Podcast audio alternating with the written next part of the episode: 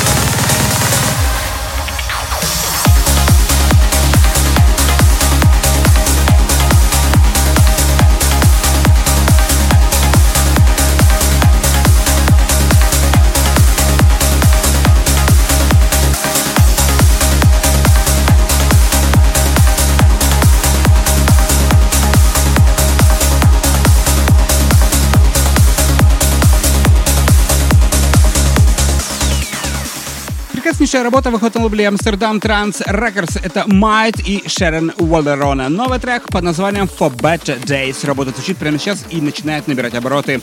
Предфинальный трек этого выпуска.